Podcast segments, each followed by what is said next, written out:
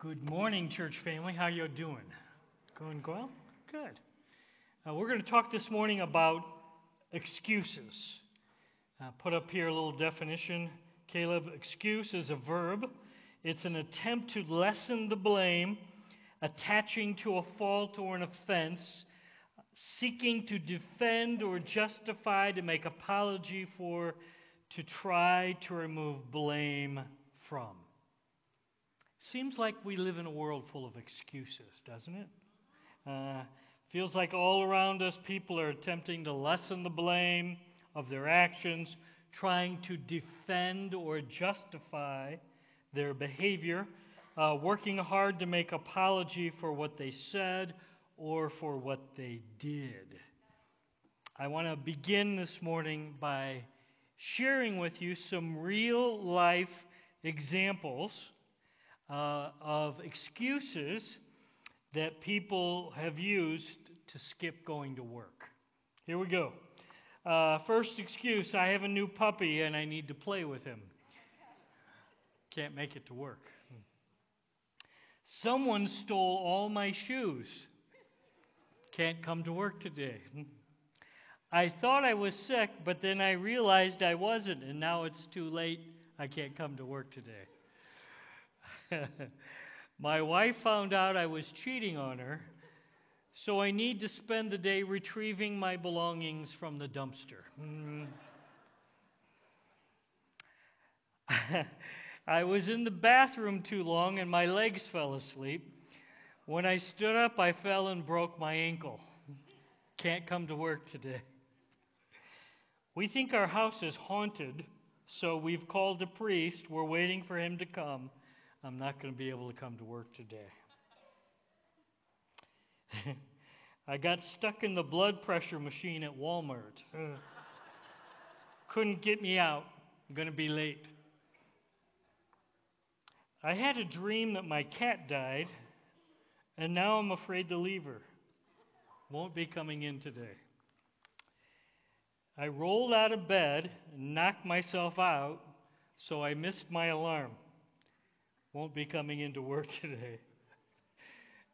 A swarm of bees surrounded my car, so I can't get in my car. No other way to work, won't be in today. I need a few hours to get the alcohol in my blood down to a legal level before I can drive. Real life examples. I thought today was Saturday. I woke up and I just realized it's Friday. I won't be in today. I climbed a tree to help a neighbor's cat in the tree. Now I'm stuck. I can't make it into work today. My son stuck a mint up his nose this morning, and I'm at the ER trying to get it removed. I'm going to be very late. Final one. My mom didn't wake me up, she got up, and now she's made me lunch. I'm going to be late. excuses. There's even some pretty lame excuses in the Bible. Let me give you a few. The snake made me do it. Who said that? Uh, the woman you gave me made me do it. Who said that? Adam. I, I would have died if I hadn't eaten some of that red stew. Esau. Uh, I don't speak too good. That would be Moses. Uh, it's only a few bleeding animals. Saul, yeah. I threw the gold in the fire and it came out a golden calf. I don't know how that happened. Who said that? Aaron. Aaron, yeah. Uh, and then there are the excuses. Been here 32 years now and uh, why people don't serve and use their gifts and talents for Jesus and his kingdom and his church. Here's, here's something, I've heard them all. Uh, I'm too busy with work right now, maybe later. I, I'm too busy with family commitments. You know, we have kids. Uh, my husband and wife, we don't get to spend much time together, so the weeknights and weekends are precious to us. I live too far away, and it's just a struggle to get to church, and you know, uh, gas is really expensive right now.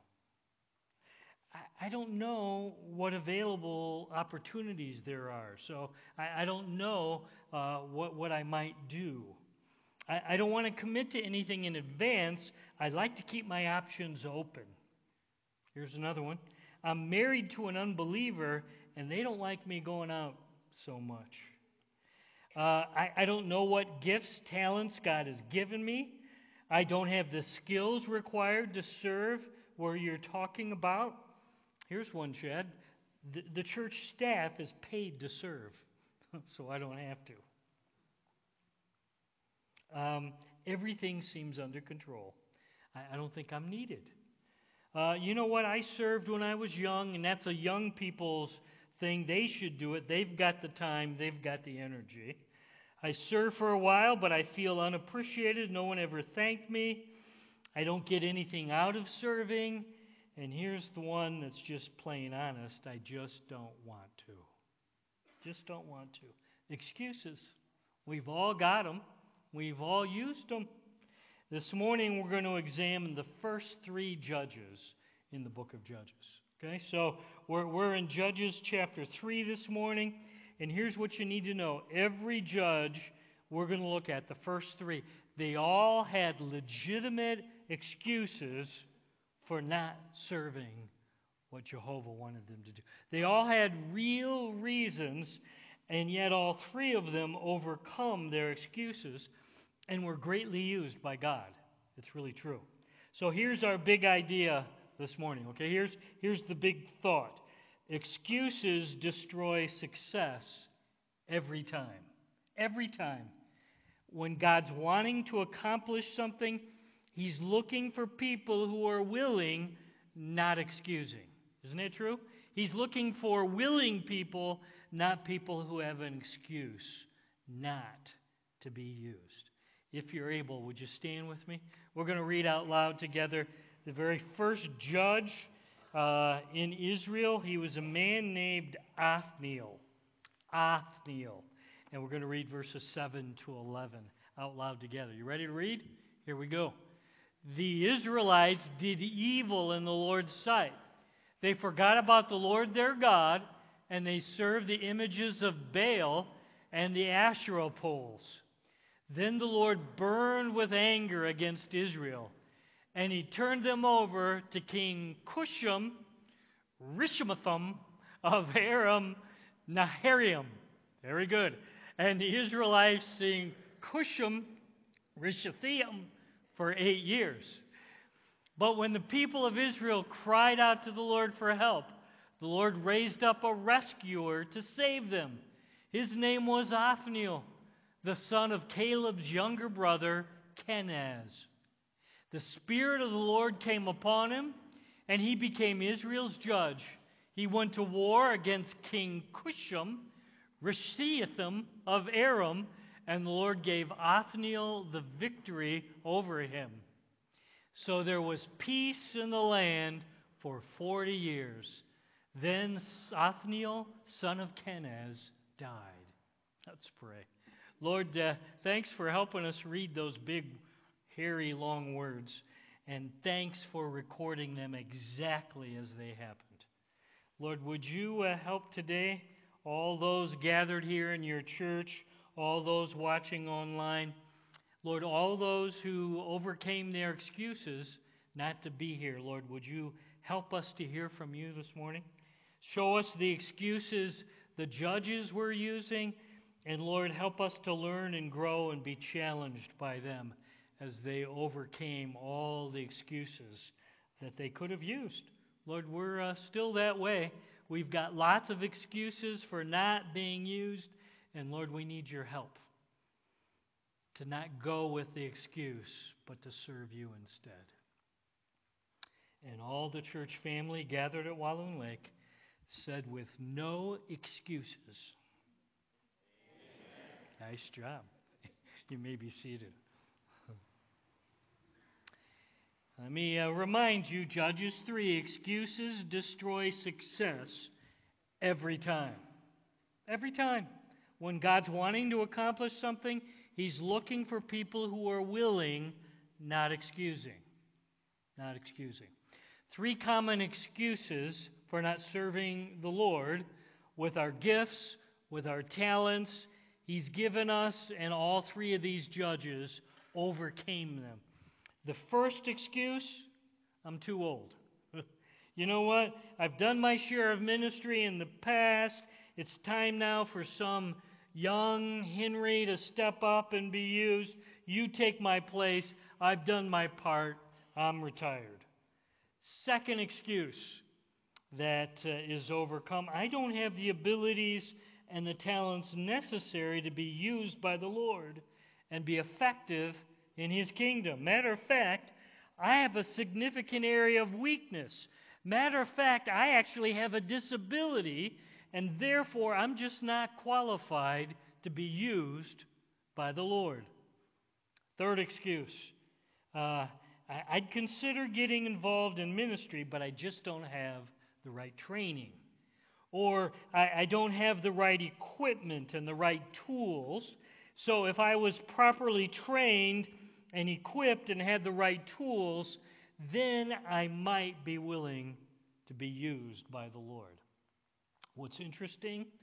Each of these first three judges in Judges 3, they each had one of these excuses they could have pulled out and say, Lord, I, would like to be a judge, I'd like to be used, but I'm sorry, I, I just have this excuse, I, I have this reason why I can't be serving you. Okay? Very first judge. Go back to the text with me. His name is Othniel. Othniel. But he doesn't appear first in Judges 3. If you go back to Judges 1, Caleb will put it up here for him. Judges 1 12 and 13, he appears there first. Caleb said, I'll give my daughter Achsah in marriage to the one who attacks and captures Kiriath Sepher. Othniel, the son of Caleb's younger brother, Kenaz, was the one who conquered it, so Achsah became Othniel's wife. Othniel is the nephew of Caleb.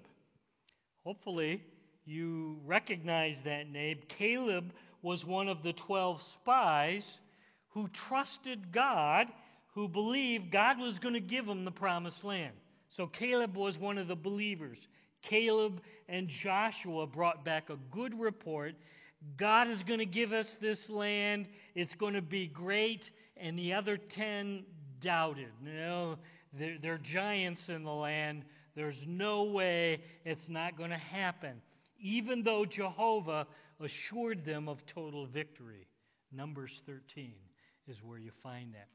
And the people believed the doubters, and what was the result? They wandered in the wilderness how long? 40 years. Okay? So Othniel was a mature man in Judges chapter 1, and now approximately 30 to 40 years have taken place when we get to Judges 3. Okay? So if he's 30 to 40 in Judges 1, now it's 30, 40 years later, which means Othniel is 60 to 70 years old, Myron. Okay? Young guy, right? Young guy. Uh, when he steps up to lead Israel against the king of Aram. Okay? Listen close. Othniel is at the age when most men are looking to slow down. Othniel is at the age where most men, most of us, it's time to think about retirement. It's, it's, it's time to put it in a lower gear. And Othniel, just like he did in chapter 1, doesn't put it in a lower gear. Othniel steps up and is used powerfully by God. Here's the truth Othniel didn't see his age as being an excuse not to be used by Jehovah God. Uh, Othniel isn't saying, no, no, I'm too old. No, no. Othniel says, okay, I'm ready. Let's go. Let's go. Uh, Judges 3.11 tells us he served the Lord as the first judge for 40 years. 40 years of peace in Israel under Othniel's leadership. His uncle Caleb lived to be 100 years old. Othniel seems to be right there with him, 100 or, or older. So, what was Othniel's secret? How was Othniel, at 60 or 70 years old, how was he able to be used so powerfully and so long? Go back to the text with me. Verse 10 tells us the Spirit of the Lord came upon Othniel, and he became Israel's judge. He went to war against King Cushan Rathiatham of Aram. I don't have no idea how to actually say that. I don't. Yeah, just say it fast and confidently. Okay? Uh, and the Lord gave Othniel victory over him. So Othniel's secret sauce was the Holy Spirit. His, his secret that empowered him to lead Israel to victory over King Aram was the Holy Spirit. Now, now let me tell you something. The Trinity in the New Testament is, tell me about the Trinity Father, Son, Holy Spirit. Okay? Now let's go to the Old Testament. What's the Trinity in the Old section? It is Father, Son, Holy Spirit. C- can I tell you something? It's the same, same Trinity in Old Testament that's in the New Testament. They are the same. The same Holy Spirit that empowered Othniel is the same Holy Spirit that resides in all followers of Jesus in 2023. Same Holy Spirit of Jesus Christ today. It's the same Spirit that raised Jesus from the dead. Romans 6, verse 11, lived and empowered Othniel. And I'm convinced, give me your eyes, that one of the major reasons we make excuses ah, I'm too old, I'm too tired, I can't do it. You know why? Because we haven't taken the time to daily drink and allow the Holy Spirit to empower us, to, to take charge and control our lives. I'm telling you, Othniel, 67, said, Sure, let's go. Why? The Holy Spirit was a part of his life. And if we'll allow the Holy Spirit to take charge of our lives, guess what? Some of us are saying, No, I'm, I'm just too old. No, no, no, you're not. The Spirit that raised Jesus from the dead lives, the greatest power in all of history lives in us. No, no, you're not too old and too weak. Uh, we just haven't been in the habit of allowing the Holy Spirit to take charge of our lives. Age is not a good excuse to not be serving the Lord. And I notice it's very quiet in here, but I'm going to say it again. Uh, age is never an excuse not to be serving the Lord. There, there's always something at whatever age you're at to be serving the Lord. And, I suspect for most of us, uh, 60 to 70, uh, we're, we're at Othniel's age or younger. Okay? Few of you older, but he served the Lord for 40 more years. 40 years of peace as Othniel served as the judge of Israel. And here's the truth He'll continue to use you too, if you'll let Him. If you'll allow His Spirit to start flowing and daily making that a daily, that is the most important daily commitment, the daily habit that we can do as followers of King Jesus. It really is. And Othniel shows us the way in verse 10. It really does. Now, Othniel dies, verse 11, and the sin cycle starts again. Uh, and after 40 years of peace, now the Lord allows a band of Moabites to take possession of his, of his people, his chosen people. And this time the captivity is for 18 years. Uh, at first it was for eight, now it's 18, 10 more years than before. Let's go back to the text. Verse 12 is here what it says. It says, uh, Once again the Israelites did evil in the Lord's sight, and the Lord gave King Eglon of Moab control over Israel because of their evil. Eglon enlisted the Ammonites and the Amalekites as allies, and then he went out and defeated Israel, taking possession of Jericho, the city of palms, and the Israelites, served Eglon of Moab for 18 years. City of palms, anything important that you can think of that ever happened in Jericho, the city of palms? Think with me now. They've already walked around Jericho and blew horns, and the walls of Jericho did what? They fell down and they won the victory. Uh, Joshua chapter 6. Let's read on, verse 15. But when the people of Israel cried out to the Lord for help, the Lord again raised up a rescuer to save them. His name was Ehud, son of Gera, a left handed man of the tribe of Benjamin. Interesting. Left handed man. We'll talk about that in a minute. The Israelites sent Ehud to deliver their tribute money to King Eglon of Moab. So Ehud made a double edged dagger that was about a foot long, and he strapped it to his right thigh, keeping it hidden under his clothing. He brought the tribute money to Eglon, who was very fat. After delivering the payment, Ehud started home with those who had helped carry the tribute. But when Ehud reached the stone idols near Gilgal, he turned back. He came to Eglon and said, I have a secret message for you. so the king commanded his servants, Be quiet, and he sent them all out of the room. This is wild stuff. Ehud was left handed, is what it says in our English Bibles. How many of you are left handed? Can I see your hands? Yeah. Wow, we got quite a few lefties here. I'm lefty when I eat. Anyway, literally in the Hebrew, it doesn't say he's left handed, it says that Ehud couldn't use his right hand. Does that make sense? He, it didn't work.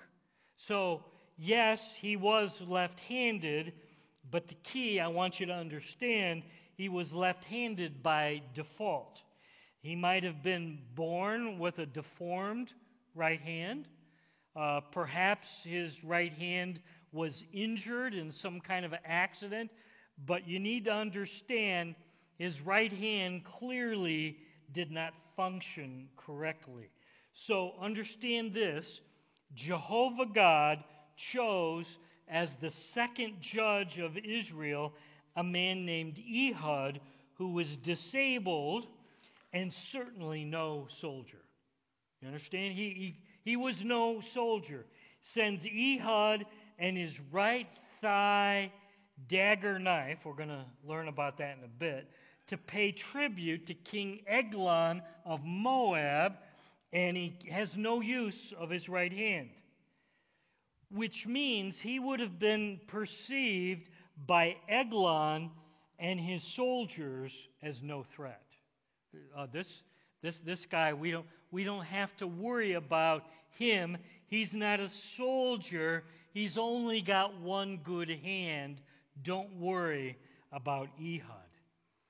It'd be a little bit like a football team sending out the water boy for the coin toss. You understand? So you're going out, uh, and, and does football teams, do they send out the water boy for the coin toss? And the answer is no. You send out your biggest, your baddest players for the coin toss, okay? Israel sends the guy with the right hand that's disabled. He can't use it to go and pay tribute to the enemy. Verse 20 this is one wild story. Ehud walked over to Eglon, who was sitting alone in a cool upstairs room, and Ehud said, I have a message from God for you. As King Eglon rose from his seat, Ehud reached with his left hand, pulled out the dagger strapped to his right thigh and plunged it into the king's belly. The dagger went so deep that the handle disappeared beneath the king's fat. So Ehud did not pull out the dagger, and the king's bowels emptied. Then Ehud closed and locked the doors of the room, and he escapes down the latrine. After Ehud was gone, the king's servants returned and found the door to the upstairs room locked. They thought he might be using the latrine in the room, so they waited. But when the king didn't come out after a long delay, they became concerned and got a key. And when they opened the door, they found their master dead on the floor. While the servants were waiting, Ehud escaped, passing the stone idols on his way to Seirah. Then, when he arrived in the hill country of Ephraim, Ehud sounded a call to the arms. Then he led a band of Israelites down from the hills. Follow me, he said, for the Lord has given you victory over Moab, your enemy. So they followed him, and the Israelites took control of the shallow crossings of the Jordan River against cross from Moab, preventing anyone from crossing. They attacked the Moabites. They killed them all, even the most able bodied warriors. Not one of them escaped. So Moab was conquered by Israel that day and there was peace in the land for 80 years. 80 years. For 80 years, the Lord brought peace to Israel with Moab. Track with me. And God used a disabled judge named Ehud to bring victory. Okay? Here's what I want you to understand Ehud had every excuse not to be Israel's judge. I'm sorry, but Lord, don't you see? I, I got a bum right hand. I, would get in the game, I, I'd be serving, but I've got a handicap. I've got a reason not to fight. I've got a reason why I don't need to get in the game. I'm disqualified by you, God. You allowed this to happen, and yet I'm telling you, he stepped up anyway. It's almost like Ehud read 2 Corinthians 12 before it was written. We'll put that up here, Caleb. Even though I receive, here's what Paul says uh, such wonderful revelations from God. So, to keep me from becoming proud, I was given a thorn in my flesh, a messenger from Satan to torment me, keep me from becoming proud. Three different times, Paul begs the Lord to take it away. Each time, my grace is all you need, Paul. My power works best in weakness. So now I'm glad to boast about my weaknesses so that the power of Christ can work through me. That's why I take pleasure in my weaknesses and the insults and the hardships and the persecutions and the troubles that I suffer for Christ. Here's, here's a great line For when I am weak, then I am, say it with me. For when I am, then I am Okay, now you're all with me. For when I am, then I am. It's true. The Lord uses Paul's weakness to keep him humble. The Lord used Ehud's weakness to keep him humble. Give me your eyes. The Lord uses our weaknesses to keep us humble. Because when we're feeling weak, God's power flows best. I wonder this morning how many of you feeling kind of weak in some area of your life? Can I see your hands? Honest. Just I got an area of weakness. Anybody in the balcony got an area of weakness? Yep. I got really good news, okay? If you're feeling weak, you're in the position right now for God to do his best work. His most powerful work is when you're feeling weak, like Paul, like Ehud, okay? Now, Ehud could have spent his whole life pouting and bitter. I got this bum right hand. He had the perfect excuse. Lord, I'd like to serve you, but I just can't. I'm disabled. But Ehud wasn't willing to allow his disability to be his excuse for not serving the Lord. Look at verse 28. Ehud says, Jehovah God is working through me to bring victory over the Moabites.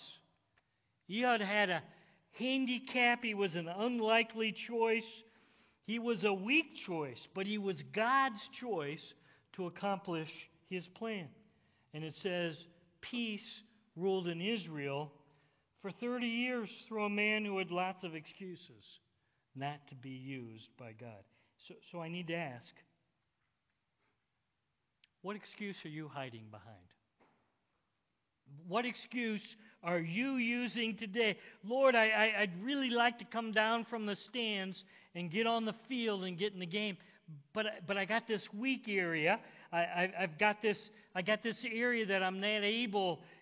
And the Lord's saying, no, no, no. When, when you're weak, you're strong.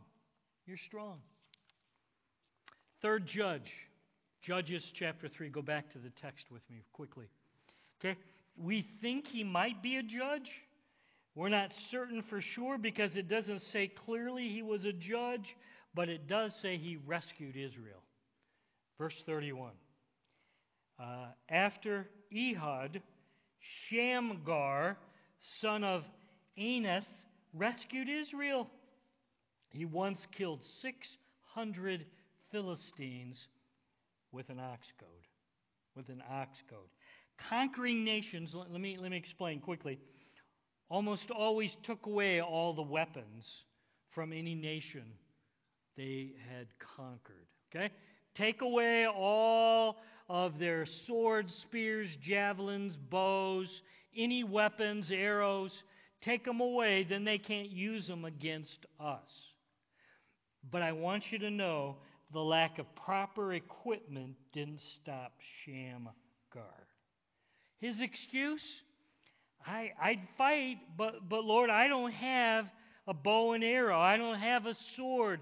I don't have a javelin. Um, I'm not properly equipped. It seems likely Shamgar was a farmer because an ox goad was a tool of farmers, okay? Working with animals in fields. An ox goad, give me your eyes, was a pointy pole, usually about eight feet long, with a sharp metal point, okay? And the oxen, when they didn't want to cooperate, you would goad them and get them moving. On the other end of an ox goad was a spade to clean the dirt that would build up on the plow. Okay? Now, now you got it? Here's the picture. With a pointy pole and a spade, the Lord used Shamgar powerfully and effectively. With a pointy pole, a farmer's tool, God used Shamgar to do amazing things. He had a great excuse not to fight. Lord, I'd fight the Philistines, but I've not been properly trained. I'm a farmer. I'd fight the Philistines, but I don't have a sword or a shield or an axe or a bow and an arrow. Shamgar used what he knew. He knew farm equipment. Shamgar used what he had an ox goad. He used plain, simple farm to- tools and the results were amazing. God used Shamgar to get his plan accomplished. So, what excuses are you using not to serve the Lord?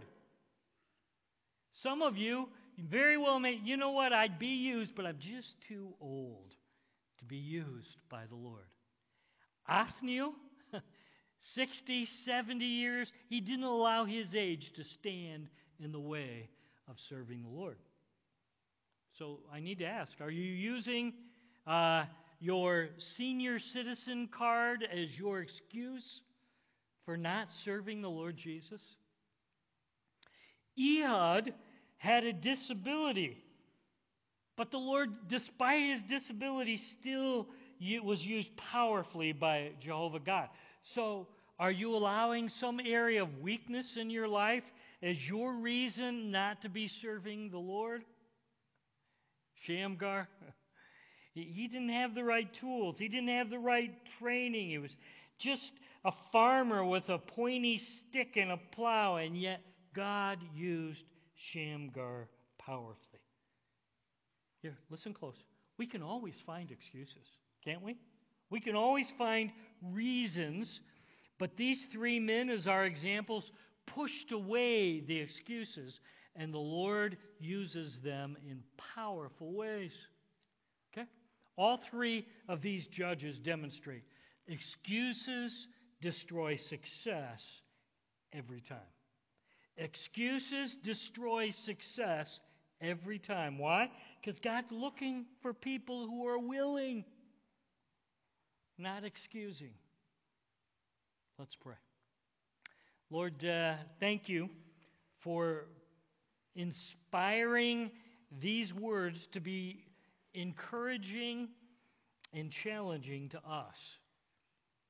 Even though it was written a long time ago, Lord, your word is alive and it still speaks. So you must grow weary of our lame excuses, Lord, for not serving you. You must uh, get really tired of us hiding in the stands and finding reasons for not getting in the game for you and your Son and your kingdom. Lord, I'm asking now that whatever excuses are present here this morning, that you might bring your answers and clarity concerning our situations. Thank you, Lord, for the examples of Othniel, Ehud, Shamgar. And Lord, you used each of them in unique ways. Please use each of us here today. Every person here who knows and loves your Son, Jesus, Lord, would you help us to move beyond the excuses and allow you to work powerfully in our lives. Final question Is it possible you have an excuse for not saying yes to Jesus? do you have a reason why you're waiting to say I do to Jesus Christ as your Savior and Lord? Psalm 95, 7 and 8 says, Today, if you'd only hear God's voice, don't harden your hearts Today is the day of salvation. We're not promised tomorrow. Will you today believe and receive and become a child of God?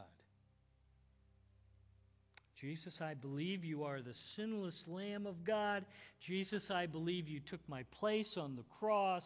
Jesus, I believe you shed your blood to wash and cleanse me of my sin. Jesus, I believe you took your place, my place, in the tomb and arose victoriously early Sunday morning. And now, Jesus, I receive the gift of forgiveness. I receive eternal life. I welcome you, Jesus. Come take charge. If you're watching online, hit that prayer button. We'd love to celebrate with you. If you're here, in person, make your way to the prayer corner, find me. We'd love to celebrate with you as well. Lord, we love you. We're grateful for uh, your book, and we get to worship you in song. You're awesome. It's in Jesus' mighty name we pray all of these things. Amen.